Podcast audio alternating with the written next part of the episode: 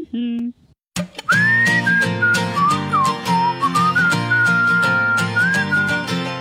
When your car is broken too, there's only one thing you wanna do.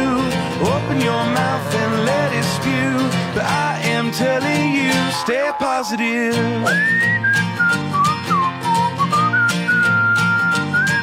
When you're baking a cake for your family, and your kids are hopped up on caffeine. Your fluffy cake is now kinda lean. Remember, don't be mean, stay positive.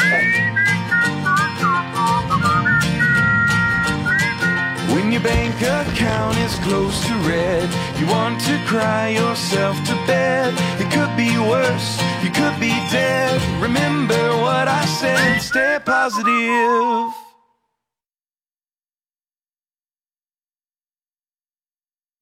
Dobré ráno i za mě tady z Holešovic z Lodi a podobně, jak to říkal můj kamarád Adam, dnešní MC a taky bubeník v jedné, v jedné osobě. Jsem nadšený, že můžeme dělat Celebration tímhle způsobem online, protože znovu a znovu potvrzujeme to, co platí už 2000 let, že církev Ježíše Krista byla vždycky virtuálním tělem Ježíše Krista a že nikdy neexistovalo místo a čas, kdyby církev nebyla virtuálním tělem Ježíše Krista. Akorát se občas dějí ty úžasné okamžiky, které pro nás lidi jsou dokonalí, že můžeme někdy zažít fyzickou manifestaci církve Ježíše Krista, když se dohromady sejdeme, uctíváme ho, modlíme se společně jeden za druhého a můžeme takhle tímhle způsobem Bohu naslouchat, dávat mu chválu a být společně s lidmi, kteří chtějí jít stejným směrem a dát Bohu taky slávu ve svém životě. Takže je to krásný dneska ráno, že jste se připojili a že se díváte spolu s náma. Všechny vás chci pochválit a poděkovat. My jsme minulou neděli právě se vraceli se s mojí manželkou Kristýnou autem z lodi, jeli jsme domů, jezdíme tak 15-17 minut autem domů a měl právě kázání náš kamarád a taky jeden z vedoucích našich worship týmů, Sam Maduda, na téma vděčnosti. A jeli jsme těch 17 minut a tou cestou je hned na začátku jsme museli přibrzdit pruce, protože na červenou prochodce stoupil chodec do vozovky a pak jsme popojili o kousek dál, podjížděli jsme pod mostem, kde auto prorazilo zábradlí a jedním kolem vyselo dolů a stáli tam kolem hasiči, policajti, sanitky, řešili tam něco a ještě než jsme dojeli domů, tak jsme museli projíždět silnicí ulicí, kde byla jedna celá část vy, vybagrovaná, to znamená, že uzavřeli to a byl jenom jeden pruh. A v tom pruhu ještě dělali opravu kanálu a proti nám přijížděla sanitka. A já jsem říkal manželce, tohle už je třetí věc na cestě domů, kdy zrovna jsem slyšel kázání o tom, jak mám zůstat super pozitivní a o tom, jak mám být vděčný.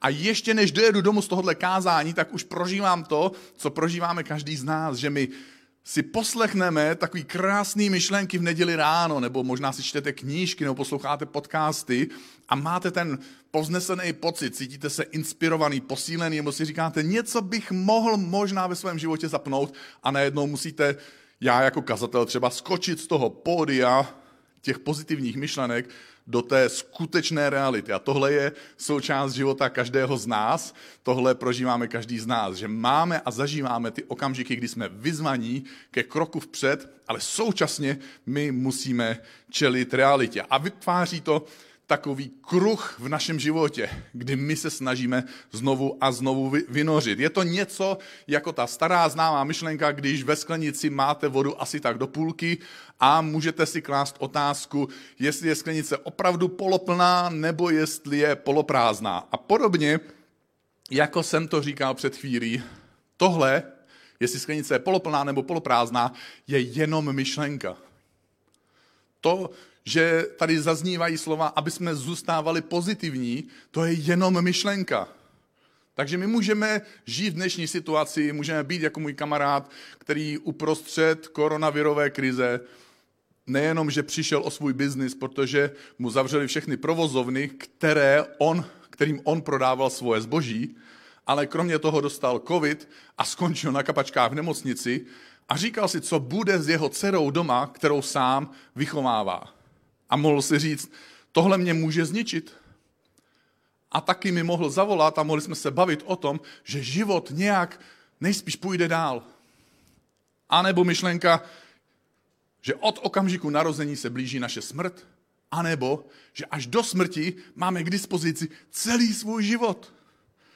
Někdy máme pocit, musím se držet, abych to přežil, anebo si můžeme říct, můžu žít naplno, protože mám odkud brát. A pokud jsi následovník Ježíše Krista, máš jistě odkud brát.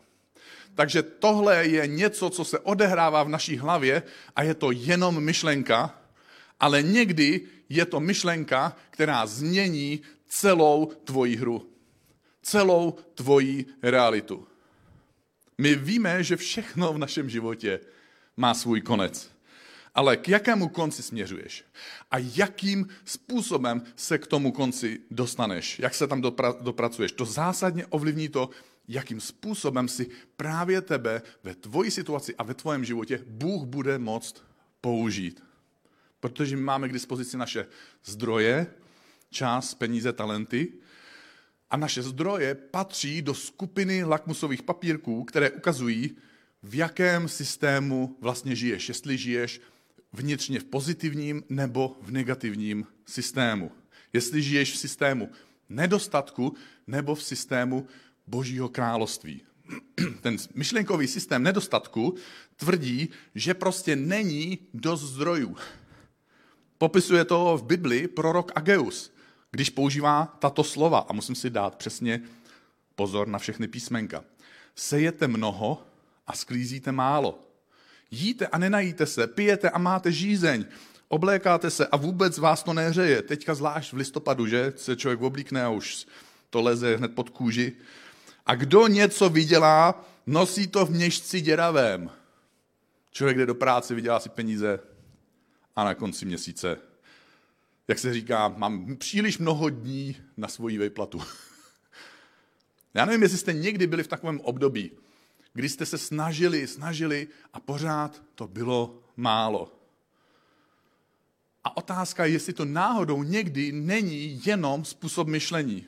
Jestli tohle není jakýsi začarovaný kruh. My prostě jako věřící, protože dneska mluvím pro věřící a možná jste hledající a přemýšlíte o Bohu, tak to může být také vaše realita, že si říkáme, Bůh naplní naši potřebu, pak my to spotřebujeme, to, co nám Bůh dal, potom teda jsme to spotřebovali, takže už to nemáme, takže máme nedostatek. A když máme nedostatek toho, co jsme hrozně moc potřebovali, tak zažíváme obavy. A tak voláme k Bohu, bože, já tě potřebuji, já potřebuji, abys mě zachránil. Tohle jsou ty okamžiky často v našem životě, kdy dokonce i my, když jsme byli hledající, když jsme Boha neznali, tak zpětně jsme ochotní připustit, že byly chvíle, kdy jsme k Bohu volali. Že v myšlenkách jsme si říkali, kdyby Bůh byl, kež by mi pomohl. A někdy to zašlo tak daleko, že jsme to nejenom pustili ve svojí hlavě jako myšlenku, ale někdy jsme to dokonce vyřkli šeptem. Bože, jestli si tak mě zachráním, mohl by se stát zázrak. A pak je tady druhý pohled, který je také v Bibli zaznamenaný, kde apoštol Pavel píše, můj Bůh pak podle svého bohatství, Bůh má jakési své bohatství, slavně naplní i každou vaší potřebu v Kristu Ježíši. Nevím, jestli si to pamatujete z jara, ale v obchodech došel toaletní papír. Přesně proto, že se v jedné hlavě objevila myšlenka, papíru není dost. Prostě není papír. Ten papír prostě dojde. Takže já musím, a nejenom to, já musím říct svým kamarádům. A tahle myšlenka přešla z jedné hlavy do milionů hlav. A to nebyla jenom lokální bouře v České republice. Tohle se stalo v Ázii, tohle se stalo v Americe. Byla to celosvětová katastrofa toaletního papíru.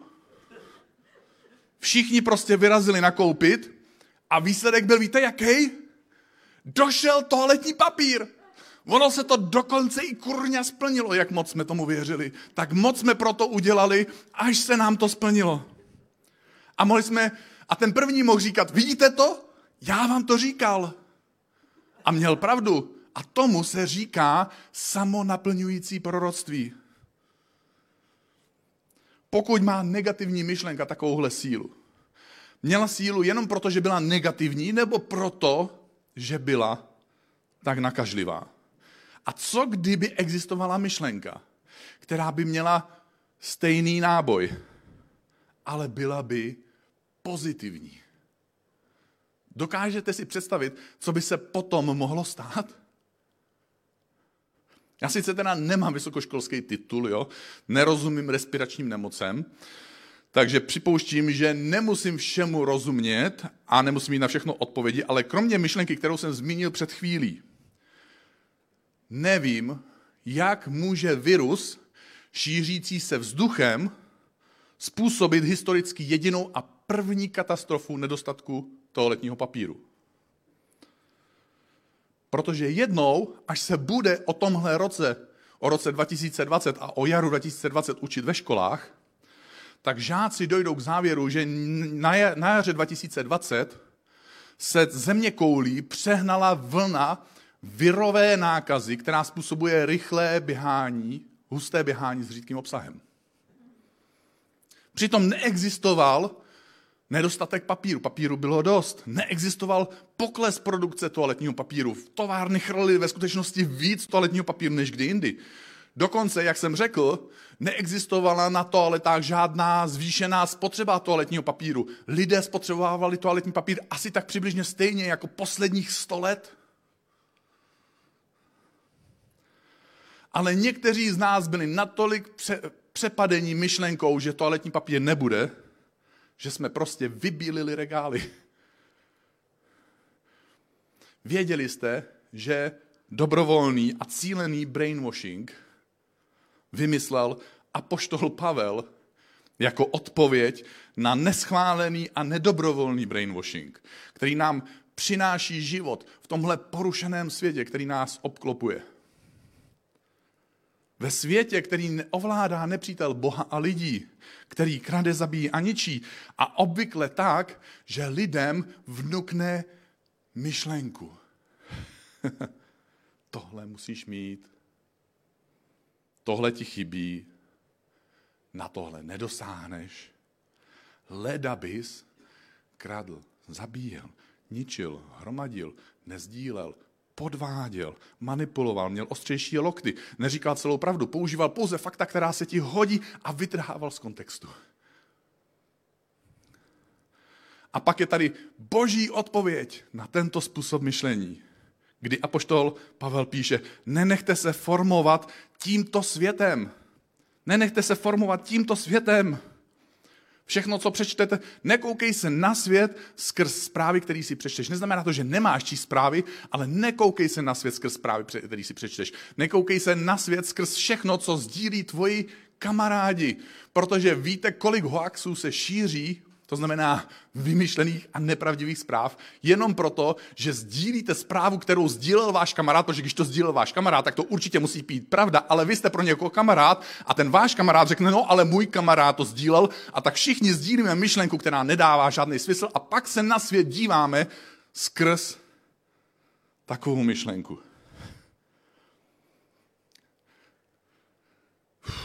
Raději se nechte proměňovat obnovou své mysli. Proč? No, abyste dokázali poznat, co je Boží vůle. Protože to, co na tebe tlačí tenhle svět, zjevně není Boží vůle. Protože je něco v Boží vůli, co je dobré, co je vhodné a co je dokonalé. My máme proměňovat, obnovovat, máme obmývat svoji mysl, svoje myšlení, svoje myšlenky božíma myšlenkama. Otázka je, komu dovolíme, aby v nás působil svou mocí, protože informace a myšlení uvolňuje v nás nějakou moc.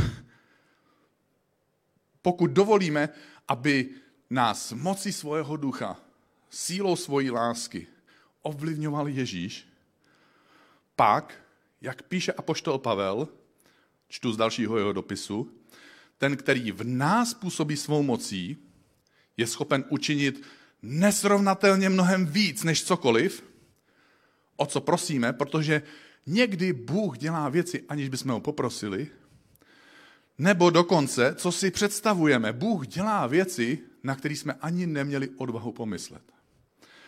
A tehdy on, tedy Bůh, bude mít slávu v církvi, úžasný, a v Kristu Ježíši ve všech dobách. I v době internetu, i v době postmoderní, i v době postkřesťanské, i v době covidové, i v době karantény. Ve všech dobách bude mít Ježíš slávu. Když dovolíme, aby on v nás působil svojí mocí. Následovníci Ježíše, pokud si čtou v Biblii někdy tyhle věty, pak pojem toho konečného nedostatku pro nás je fikce. A pojem božího zaopatření je pro nás skutečná a racionální představa. My, následovníci Krista, máme tu výsadu, že žijeme, nebo lépe řečeno, my bychom mohli říct, žít. A ke své škodě ne vždycky to využíváme. My žijeme na opačné straně myšlenkového vesmíru, než kde je usídlený systém nedostatku. Ježíš řekl, zloděj přichází jenom, aby kradl, zabíjel a ničil. A já jsem přišel, abych dal život. A to ne průměrný život, ale život v plnosti. Ježíš konfrontuje ten náš dočasný nedostatek s nekonečným dostatkem. A krásně to ilustruje příběh, několik tisíc let starý příběh vdovy, která uprostřed těžkých dob, které možná některé, někteří z nás zažíváme a možná některé z nás to čeká, se setkává s prorokem Elíšou a já budu z toho příběhu trochu číst. Jedna z manželek prorockých učedníků. Takže prorok měl jakési následovníky, učedníky a oni měli manželky. A jedna z nich před Elíšou úpěnlivě naříkala, tvůj služebník, můj muž, umřel. Sám víš, jak tvůj učedník ctil Boha. Že to myslel vážně a že dělal všechno, co mohl, jenom proto, aby to bylo všechno správně. Teď ale je mrtvý a přišel věřitel, ten, který nám půjčil peníze.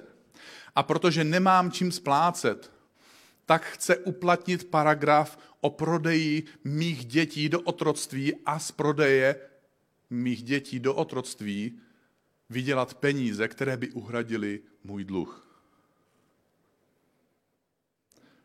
Elíša se jí zeptal, co pro tebe můžu udělat? Pověz mi, co máš doma. A ona říká, tvá služebnice nemá doma nic, než lahvičku oleje. Ta žena říká, my jsme, ti byli, my jsme byli věrní Bohu a přesto se nám tohle stalo a přesto jsme teďka na mizině. Moje děti si vezmou a zotročí je. Pro, promění je v majetek v jakémsi bankrotovém řízení. Oni mi nezabaví jenom telku a peřiňák. Oni mi zabaví moje děti, dají na ně nálepky a číslo a odvedou je do dražby. A my se někdy nacházíme v takové situaci právě teď, někteří z nás, někteří z nás to možná potká. A prorokova odpověď měla dvě otázky a na tu první otázku ten prorok radši ani nečekal odpověď, řekl si, to, to byla špatná otázka, co pro tebe můžu udělat. A pokračoval dál a zeptal se jí na tu důležitou otázku, protože ne vždycky to první, co nás napadne, je to správný a zeptal se jí, co máš doma? Jinými slovy, on se jí ptá, co kdyby si přestala ignorovat to, co máš? Protože ona řekla, nemám doma nic. To je takový ten slogan. Ty kategorické prohlášení. Někdy to lidi používají na mě v církvi, řeknou, všichni jsou eh, unavení, nikdo na tohle nemá čas. A já se pak ptám, a kdo jsou ti všichni, nebo kdo je ten nikdo? A zjistíme, že to byli všichni tři jeho nejbližší kamarádi z téměř 380 lidí, kteří se kolem ICF nějakým způsobem v komunitě motají. Takže v jeho světě to byla pravda, ale v tom mojem světě to nebyla pravda. A já nechci jako vedoucí ignorovat fakta, ale současně musím být schopný rozstřídit falešné signály od skutečných varovných indicí. Takže něco měla. Ale bylo to tak málo, že to nazvala, to je nic, mám doma jenom pár, trošku oleje, tak jako na zálivku na salát. Víc toho není. Nedostatek se totiž ptá a vidí, co nemáš. Já nemám nic. To je to, co vidím. A ani možná nevíš a neuvědomuješ si a nejsi vděčný, což je to slovo, které používal minulou neděli náš kamarád Samaduda, když tady mluvil. Nejsi vděčný za to, co máš, co pořád ještě můžeš a co máš pořád ještě k dispozici. Protože kdo je věrný mále v mále, ten bude věrný v mnohem. A kdo je nevěrný s tím málem, co má, tomu nesvěří ani to, co zatím nemá. A ta konverzace vdovy s prorokem pokračuje. Ona říká, já nevím, co mám dělat. Já jsem prostě v koncích. A tehdy vstupují do hry džbány. Prorok říká vdově, aby šla a vypůjčila si od svých sousedů džbány.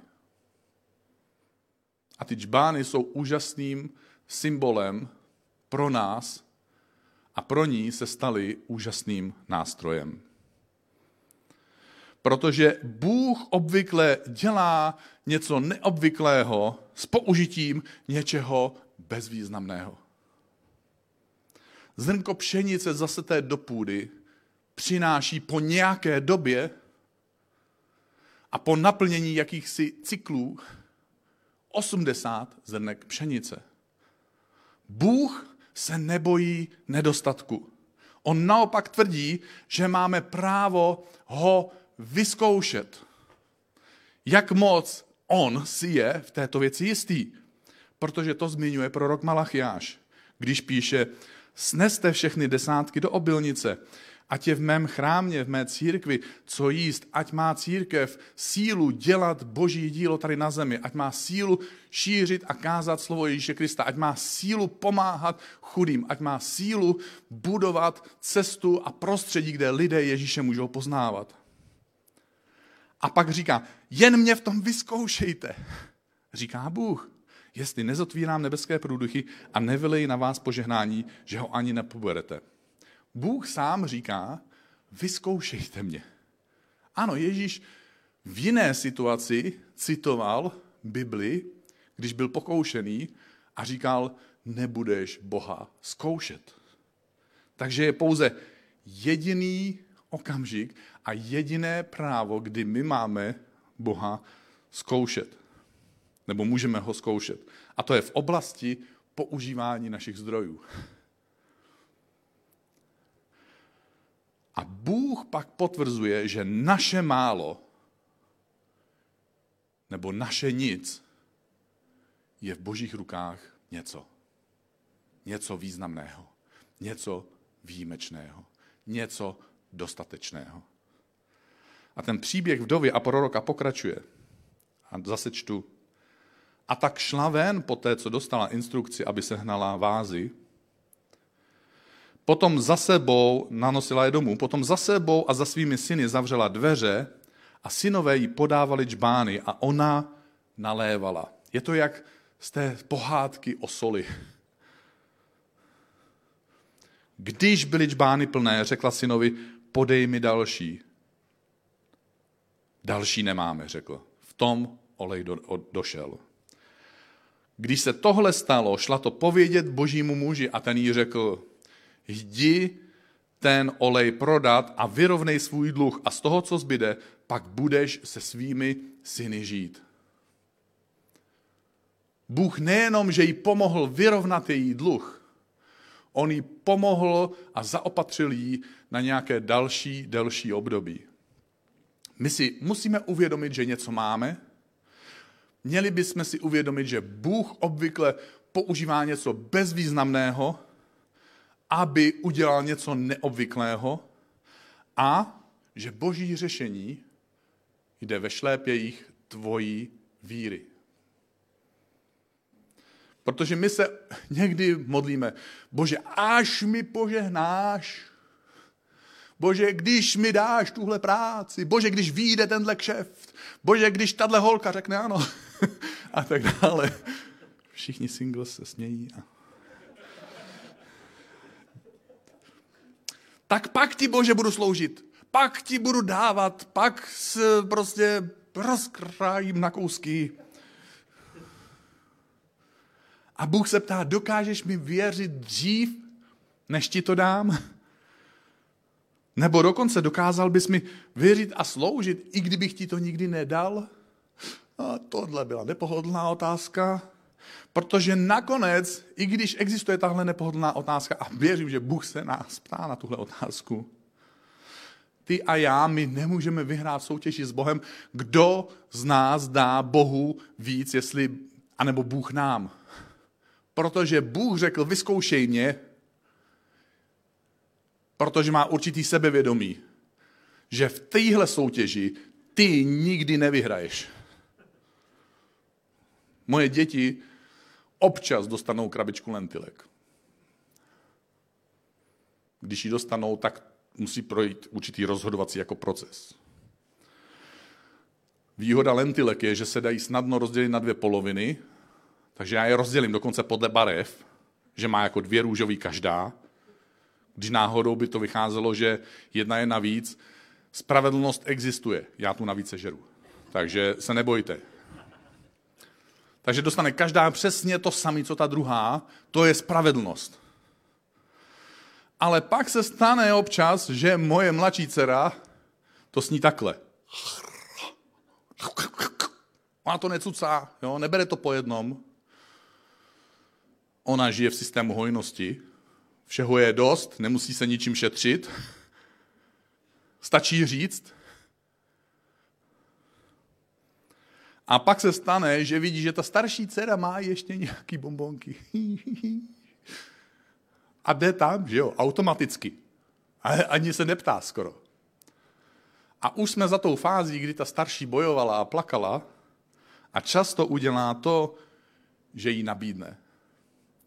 A řekne, podívá se na mě a ona řekne, ona je ještě malá. A mě to vždycky uvnitř někde zahřeje, někdy dokonce dojme. Protože někdo v ten okamžik projevil, že je tady starší a dospělejší. To neznamená, že se víc bojí, ale že je velkorysejší. Že je tady někdo, kdo miluje. A kdo věří v zákon lásky víc, než v zákon něco vlastnit. A že je tady někdo, kdo věří tátovi. Že až příště požádá, táta snad zase dodá. A že její láska je větší než to, protože ví, že ne vždycky, když požádá, tak táta dodá, zvláštné u lentilek. A že i kdyby táta nedal, tak teďka já něco mám. A protože mám, tak se můžu rozhodnout a můžu něco dát. Tohle dokáže dětský srdce. Tohle dokáže měkký srdce. Naše, naše životy a naše zkušenosti nás tolik přes to srdíčko plácly. A tak často, že jsme o tuhle dětskou schopnost přišli ke svoji škodě. Protože mnohá požehnání nejsou určená pro mě, abych je hromadil, ale jsou určená k tomu, aby protekla mým životem jako potrubím. K cíli, kde Bůh může vykonat něco neuvěřitelného, pokud já to dovolím. Protože buď jsem bezedná díra, nebo jsem potrubí. Buď požehnání hromadím, nebo ho posílám dál.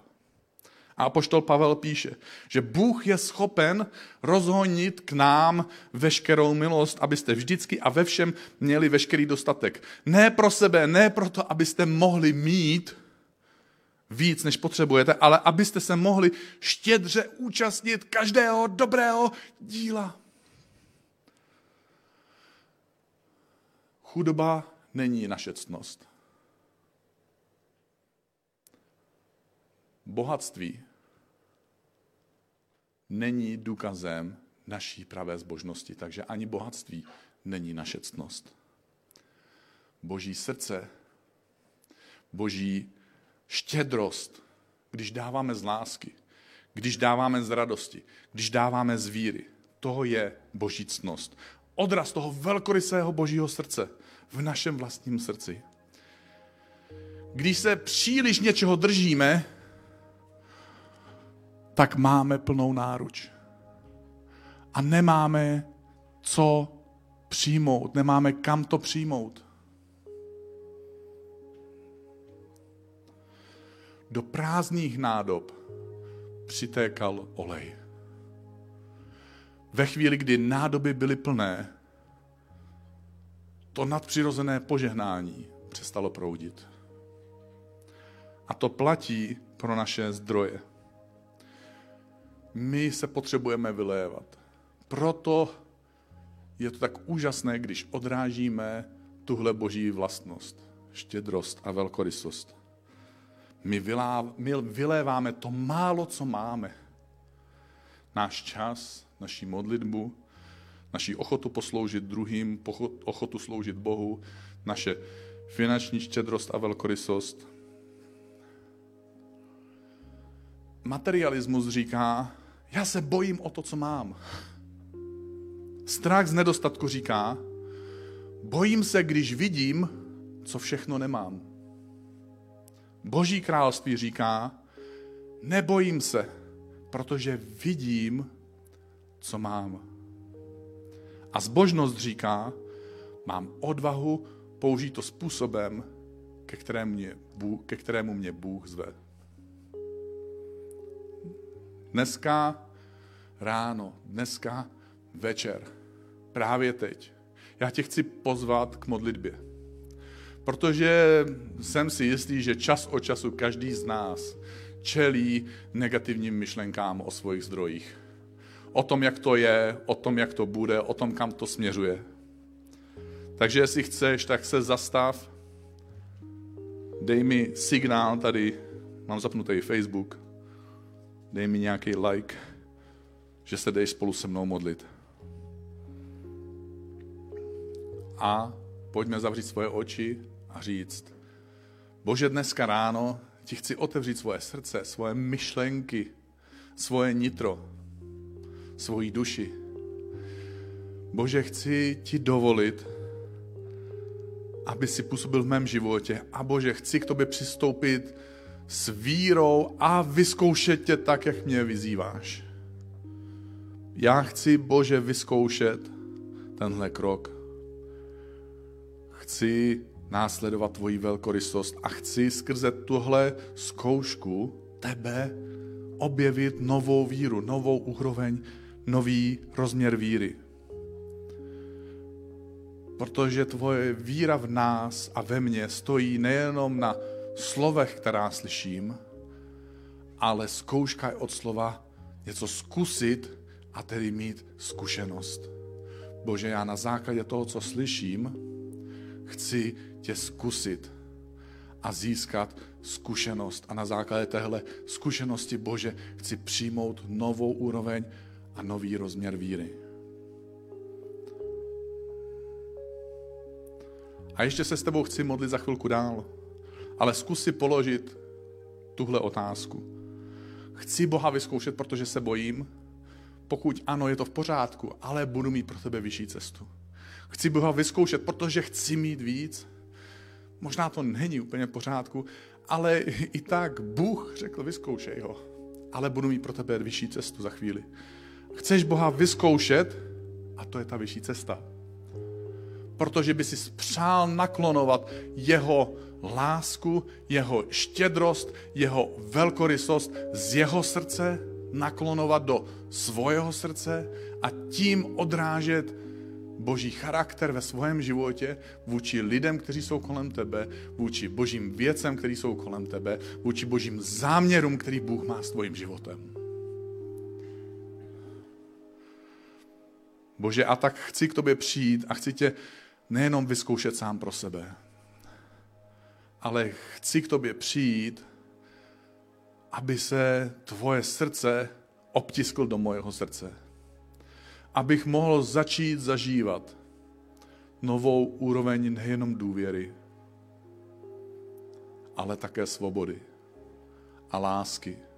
Kdy budu osvobozený milovat tak, jako ty miluješ, protože se nebudu muset bát sám o sebe a o to, co se mnou bude.